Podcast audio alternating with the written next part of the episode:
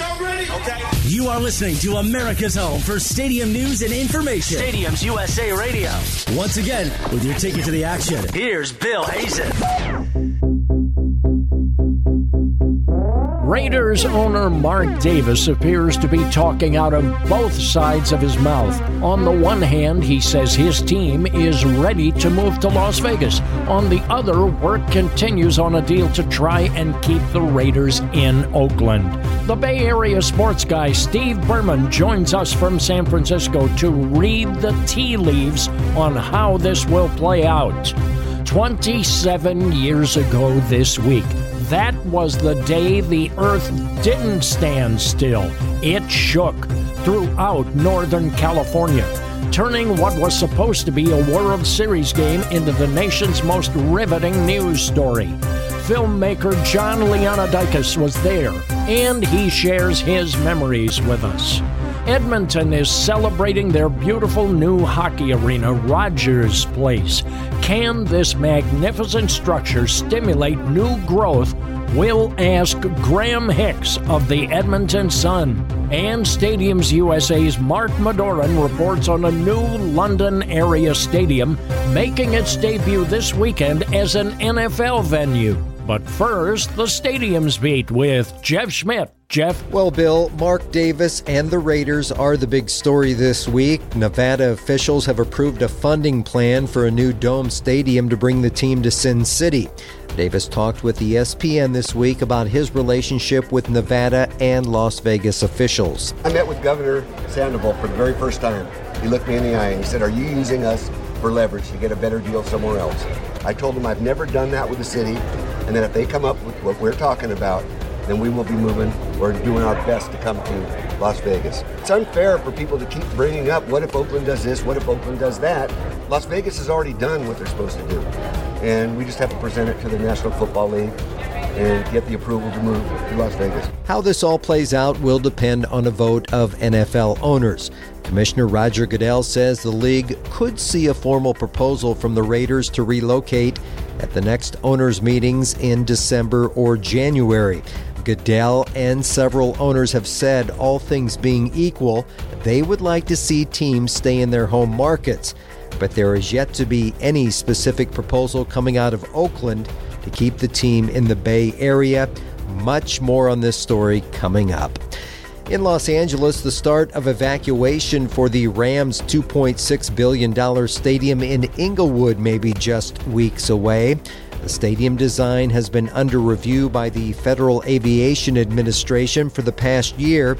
Infrastructure work has been ongoing, but the evacuation signals a major step forward for the stadium, which is scheduled to be completed in time for the 2019 season.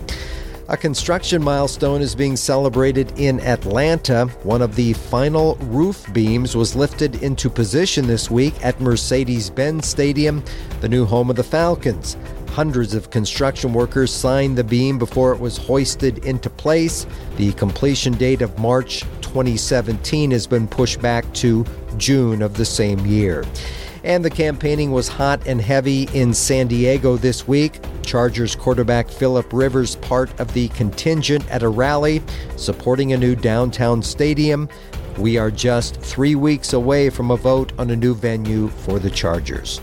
Bill, that's the very latest. Thanks, Jeff. It appears that there is some pressure and it is ramping up on the Oakland Raiders and the effort to keep the Raiders in Oakland. Officials in Las Vegas and Nevada have approved funding for a new stadium for the Raiders. Owner Mark Davis had a curious quote here. He called Vegas quote, the proud new home for the entire Raider Nation, unquote.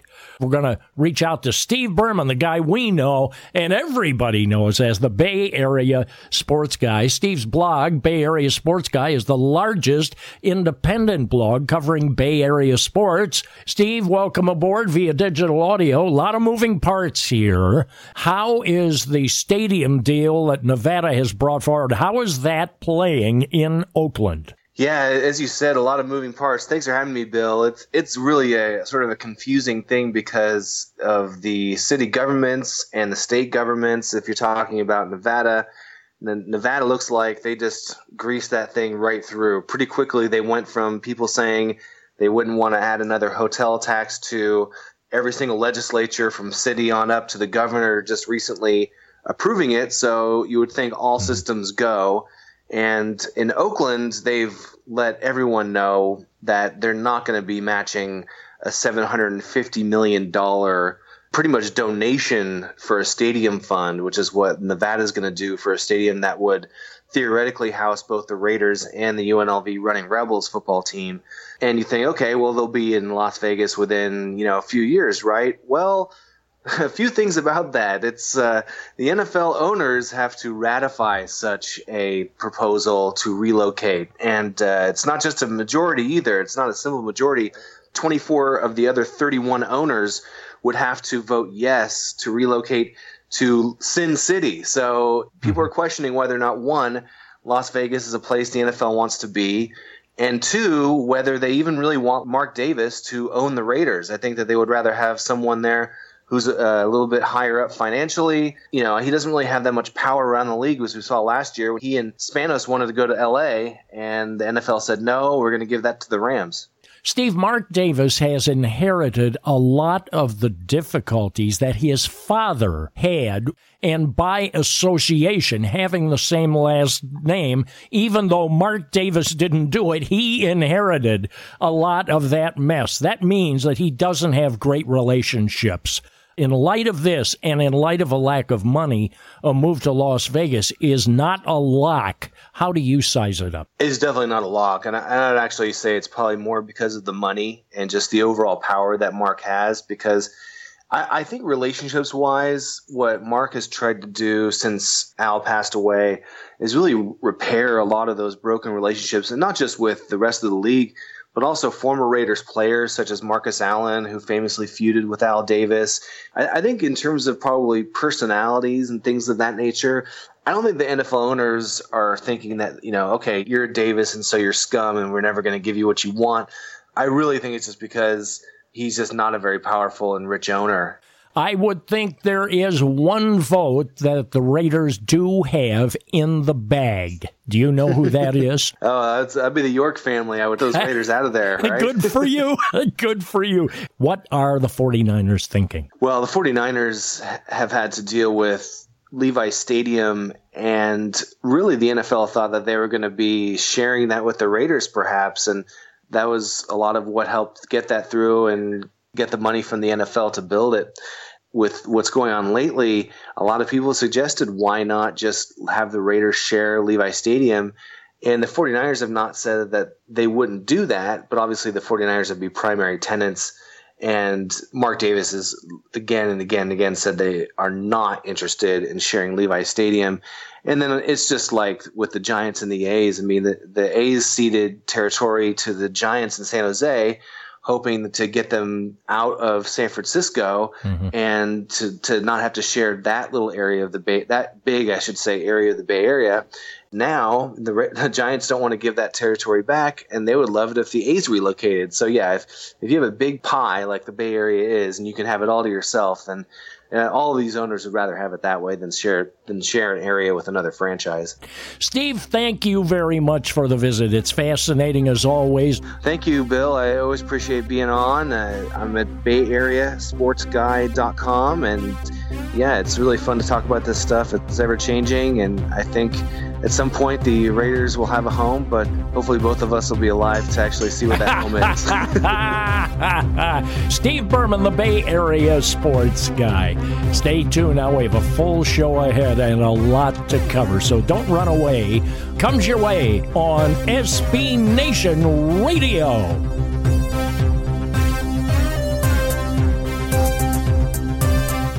How would you like to get all of your favorite NBA teams merchandise delivered straight to your doorstep? Check out fanessentials.net. All you do is pick your favorite sports team, and every month you get your team's gear shipped right to your door. They find the sports gear so you don't have to. Each fan box comes packed full with amazing gear.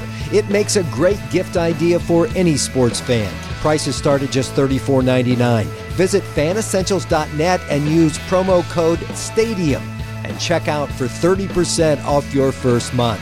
Visit fanessentials.net to get all of the essentials you need.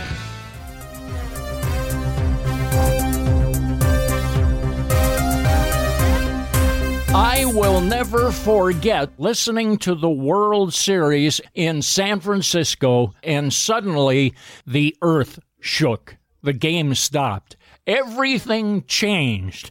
And uh, it's one heck of a story. Anybody who heard it at the time will never forget it. All of the headlines, everything changed when that huge earthquake hit Candlestick Park. And perhaps the most amazing part of it was the park held up. And we're going to talk about that with Jon Leonoudakis, who is a San Francisco native and a filmmaker, a documentary filmmaker. He's done a lot of uh, fascinating stuff related to this. He actually worked at the stadium in the 1970s, and he was there the day that the World Series stopped. John, that had to be quite a sensation. Where were you in the ballpark? As I recall, a lot of people weren't fully seated. That's right. We were about 25 minutes from uh, the game starting. And um, I would say probably about 70% of the stadium was filled. I had uh, seats on the field level, and um, I went to get hot dogs for my brother and I and uh, I felt the ground shook as as you know all of us natives here in, in California are very familiar with mm-hmm. what you're supposed to do when you feel an earthquake. As I looked up, I saw the huge lip of the canopy of the stadium above me, and you know you're trying to find a place to hide from falling debris, but there was nowhere to go because so many people were coming into the stadium, so many people were trying to get to their seats, going in a thousand different directions. You're trapped and there was absolutely yeah. nowhere to go. And I, I, I remember that moment. I said, "Boy, if that canopy comes down, I'm a dead man." Actually, that stadium really, truly did meet the test. And why did it meet the test, John? Well, largely it was because a few years before, some civil engineers pointed out that the stadium needed retrofitting for earthquake. Um, and so they put uh, four expansion joints around the canopy in the stadium which many engineering experts have said that was probably a big reason why that stadium, which was much maligned over the years, uh, why it held and why we didn't have a tremendous catastrophe, which would have happened, of course, on live television. You know, a lot of people have never been through an earthquake. They don't understand what it is. The land actually ripples like the water does. So if you have a huge disturbance, you get this ripple effect. Say if you're on a boat, you'll feel the waves. Isn't a uh, an earthquake very similar to that? I think that's a good description there, Bill, because my brother, uh, he was sitting inside the stadium and he said he could see the sine wave through the, the ground of the field. And when it got out to the warning track, it kicked up dust from wow. the dirt off of the warning track. Uh, but yes, it was.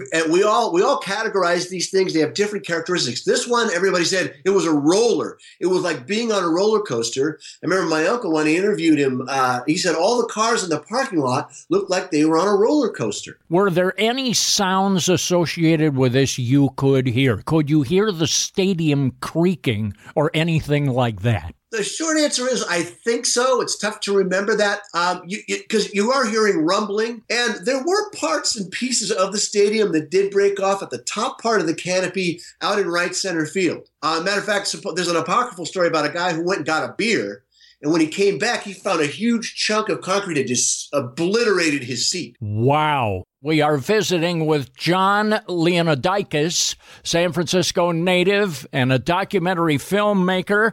The first time that I ever went to Candlestick Park, I attended a day night doubleheader. In the afternoon, I can't tell you how great it was. It was a beautiful day. You know how beautiful days in San Francisco are. You can't beat them. They're absolutely wonderful. And then suddenly, about 4:30 in the afternoon or so between games, the temperature dropped right off the table. Can you take us through the process and why this? Uh, I guess why they built the stadium there. Obviously, they never anticipated this. Well, one story goes that when they were deciding where to, uh, what site to build Candlestick on was that they went out at 11 o'clock in the morning. It was a beautiful day. And they said, wow, this is a great spot for baseball. The topography through there is that there's a gap uh, through the hills and such there that the wind comes through that gap there. It just cut through you like a knife and nobody really accounted for it. There was a lot of question about whether there was some shady dealings going on because the gentleman that owned the land there also was the general contractor, and he was also wanted his name on the stadium. And there was actually a grand jury uh, hearing about all this nonsense. That wind would come off right off the bay there, and it would cut through you like a knife. I Oh, remember yeah. watching some games there, and your knees would lock on you it would be so cold. We had one position because I worked in the parking lots for five years from 70 to 75. And there was one part of the hill that was actually above the top of the stadium. We called that spot Siberia. and I remember I was taking in the cash there. And, I, and I, I was I was wearing gloves because it was going to be so cold, and I got yelled at because I couldn't count the money fast enough. But my hands literally turned purple. Um, it was some kind of cold, and it was a miserable place. And I can't imagine trying to play baseball there with all the hot dog wrappers blowing around, the sting of the ball hitting the bat on your hands. Mm. Uh, and of course, we've, we've heard many stories about players saying how much they hated playing there. What do you miss about Candlestick? When it was a nice day out there and you were able to watch a ball game, whether it's the 49ers or the Giants, it was delightful. But I think for a kid growing up there, it's it's a place where you have a lot of nostalgia. That's where all my heroes lived. Willie Mays, Juan Marichal, and Willie McCovey. Mm-hmm. I would always get a, a tingle as we drove by it on the freeway. It was a magic castle. It was a beautiful place. And I think that's what I remember about it. And when I grew older and had to work out there in the rain and the cold, I don't miss that part at all. Took two stadiums to replace it. Obviously, AT&T Park and Levi's Stadium. Uh, you've been in both, I am sure. Did they get those stadiums uh, right as successors to Candlestick Park? Um, I've, I've not been to the 49ers new stadium in Santa Clara. I hear it's very nice.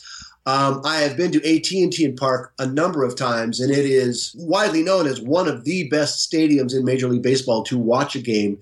Uh, the sight lines, it's all part of the new generation of smaller stadiums, capacity of 42,000, great sight lines, and not to mention a remarkable vista outside of the park. They did a beautiful job integrating it into the landscape and culture of San Francisco. Uh, a marvelous upgrade. Well, we certainly recommend to everybody the documentary The Day the World Series Stopped. John, how did they get it? Uh, you can go to the film's website, Day World Series Stopped. You can order it there, and um, happy to fulfill it for you. John, we want to thank you so much for the visit. This is a fascinating story. The day the World Series stopped. Good luck with it. Thanks very much, Bill, and thanks for having me. Now, when we return, Mark Madoran and I will talk shop. So stay tuned. That is coming up next here on SB Nation Radio. How would you like to get all of your favorite NBA teams' merchandise delivered straight to your doorstep? Check out fanessentials.net. All you do is pick your favorite sports team, and every month you get your team's gear shipped right to your door. They find the sports gear so you don't have to. Each fan box comes packed full with amazing gear. It makes a great gift idea for any sports fan. Prices start at just $34.99. Visit fanessentials.net and use promo code STADIUM and check out for 30% off your first month. Visit fanessentials.net to get all of the essentials you need.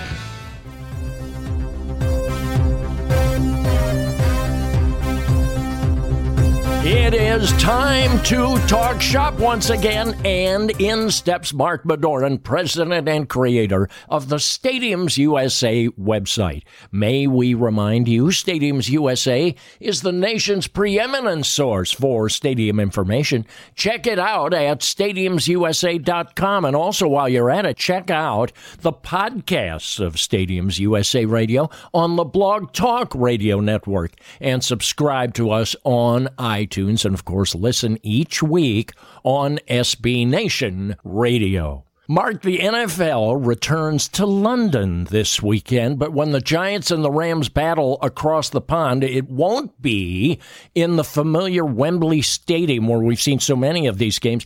Instead, the league is expanding its European footprint with a game in a suburban venue. And so, preview this for us. Well, I was surprised to see the NFL moving away from Wembley Stadium because that's been used for every NFL game up to now, and that's 15 games over the last 10 years. The new venue, Twickenham Stadium, has basically been a rugby stadium for 107 years, mm-hmm. and this is the first time for an NFL game. The Twickenham location is markedly different from Wembley. It's a suburban residential venue.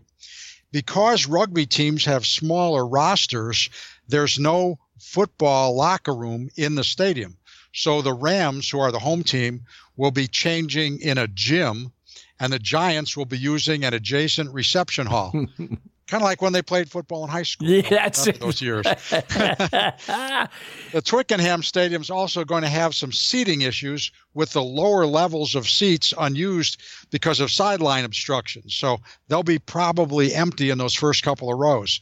Uh, expected capacity should be about 75,000, and over the next few years, Twickenham is scheduled to be used twice a year for NFL action. Mark, I saw some interesting news that politicians feel that the state of Texas is now in play in the upcoming election, and uh, some officials are starting to spend some money there on advertising. What is interesting is how this could affect a vote which has little to do with the political election, but has a lot to do with that new ballpark in Arlington, Texas. That is on the docket, the Dome Ballpark for the Rangers. What's the speculation on that, Mark? Well, recent polls of voters in Arlington that have to decide the fate of that project for the Rangers show a dead heat between those for and those against. Hmm. When they looked at the numbers, it looked at each side held about 42% of the vote, with at this point 16% of voters undecided. The city is committed to paying 50% of the cost, estimated to be about 500 million of the 1 billion that the ballpark should cost. But with the Rangers losing to Toronto in the playoffs, any emotional momentum seems to have been lost. The Rangers will be keeping the money from corporate naming rights, which is uh, uh, going to be about $12 million a year. Mm-hmm. And of that, they'll pay about 2 million a year in rent. Uh, some officials have estimated that construction costs have been dramatically underestimated, and they think a new ballpark will go for more like 1.6 billion, well over the 1 billion that they were originally working with. So we'll have to wait and see what happens on election day. Yeah, indeed. There's a lot on the docket in Arlington, Texas. Mark, let's uh, wind back the time machine here now and take a look at some significant stadium and ballpark events this week in stadium history. Well, this week, 1974, the first NBA game at Market Square Arena in Indianapolis as the Pacers beat the San Antonio Spurs. The Pacers, along with the Spurs, the Nuggets, and the Nets, would play their first season in the NBA in 1974 after surviving the ABA's dismantling. Mm. Also, 1974, the Detroit Pistons beat the Trailblazers in Portland. It would be Detroit's last victory in Portland until 1990, some 16 years later. The Blazers' home floor was Veterans Memorial Coliseum, an arena known as a death trap for visiting teams. Bill, what can you tell us about the old home of the Blazers? Well, I did that. I also did a lot of games out of uh, the arena we mentioned just before this, uh, Market Square Arena. I know them both very well. It was very tough to win in Portland. I think one of Kevin Loughery's proudest victories as a coach of the Chicago Bulls was a four overtime game. Michael Jordan was a rookie, and they went out there and they won at Memorial Coliseum. It's the only time I ever saw Kevin Loughery skip off the court in happiness. He knew how hard it was. It, it, uh, the fans are tight. Uh, they were revved up. Uh, great, great fans in Portland, and uh, you're very close to the action. There was a pretty small building too. Okay, Bill, here we go. This week, Stadiums USA quiz. All right. Located on stadiumsusa.com, we have a quiz question for you. And this is a tough one. Nearly all NFL and college football stadiums feature the slingshot style goalpost, mm-hmm. which is a single post curved up from the ground to support the crossbar and uprights. But not all stadiums. One of the following college football stadiums features the older traditional offset goalposts with two posts in the ground. Can you name which one? And here are your choices. Okay. Number one, Notre Dame Stadium. Number two, Neyland Stadium at the University of Tennessee. Number three, Tiger Stadium on the campus of LSU. And number four, Ross-Ade Stadium at Purdue University. Well, I thought long and hard about this. I know it's not Notre Dame, and I don't believe it's Ross-Ade Stadium. My guess is that it's Neyland Stadium at the University of Tennessee. That's a great guess, Uh-oh. but wrong. it is beautiful Tiger Stadium on the campus of LSU. Fans get pretty cranked up about everything that happens down there. Mark, as always, it is a pleasure. Give us your sign out public address announcement. Enjoy college football this fall at LaVell Edwards Stadium, Brigham Young University, Provo, Utah. Oh, that's a good one. Coming up, Mark, the Edmonton Oilers have dropped the puck on a new season. We go to Edmonton's new Rogers Place. I've been watching this place on the live cam as they've built it. It's fascinating. We're going to get the skinny on this brand new arena, and it's next right here on SB Nation Radio.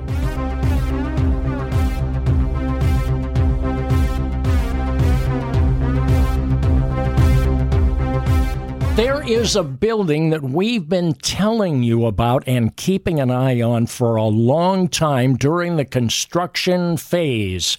It is north of the border in beautiful Edmonton, the $500 million Rogers Place. This building is now complete, and it is a beauty. I've watched the live cams as they've built it. We're going to go north of the border and find out more about it and a revitalization project that is associated with it. We're going to visit with Graham Hicks, longtime journalist for the Edmonton Sun. Graham, it is great to visit with you, and uh, I know obviously everyone in Edmonton has been keeping an eye on this project. Let's just talk about it from visually seeing it. I think this is the one of the most stunning arenas ever built. Can you describe it for us? Yeah, the architects did a splendid job. Reasonably small footprint.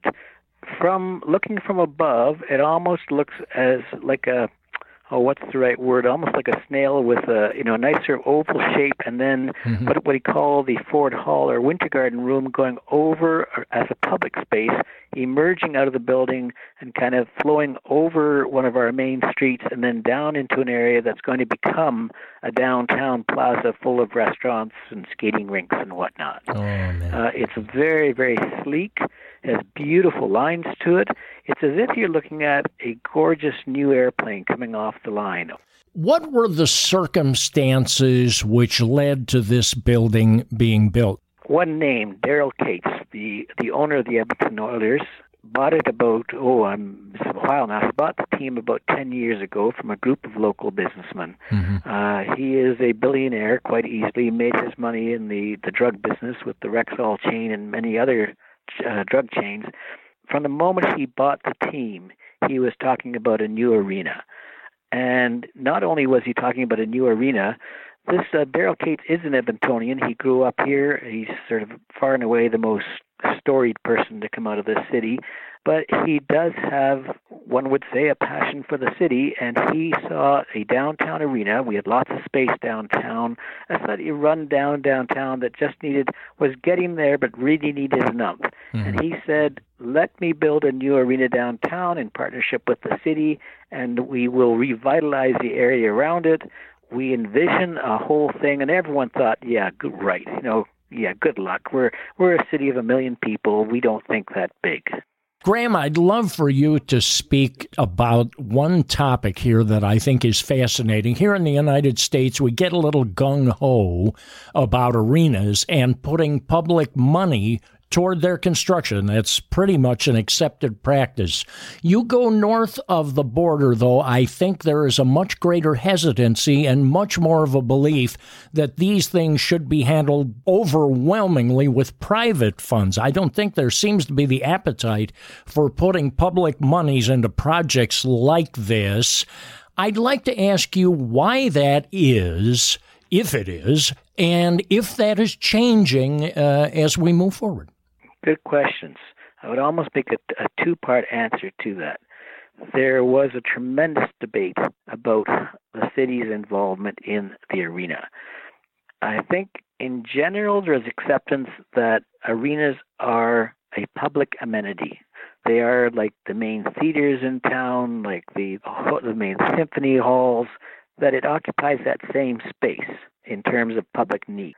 And in Canada, we're more reluctant because it's a slightly we well one sees the mistakes have been made in the states, and it all comes down to negotiation between whoever wants to be the principal tenant of a new building and the city. And in this case, the deal that was finally struck was simply to say, okay, the city agreed, we will finance this thing, we build it, it'll be city property, but you will operate it. And we have to make sure that there's no increase in city taxes that come from doing this arena. Graham, it's a real pleasure to visit with you. We appreciate so much your taking time to chat on this, and uh, we certainly encourage people to drop by the Edmonton Sun, check out the Hicks Biz blog. Do you have a uh, Twitter handle also that we can pass along? I do. It's it's called at Hicks Biz, H I C K S B I Z. All right, B I Z. And for those, oh yeah, you guys say Z. Sorry. Well, eh, but earlier you were kind enough to uh, change the temperatures to Fahrenheit. I caught that. That was very nice of you to do that. oh, that's wonderful. Graham Hicks, our guest, and what a fascinating story we have here. That's our program for this week. Bill Hazen saying thanks so much for being with us on SB Nation Radio.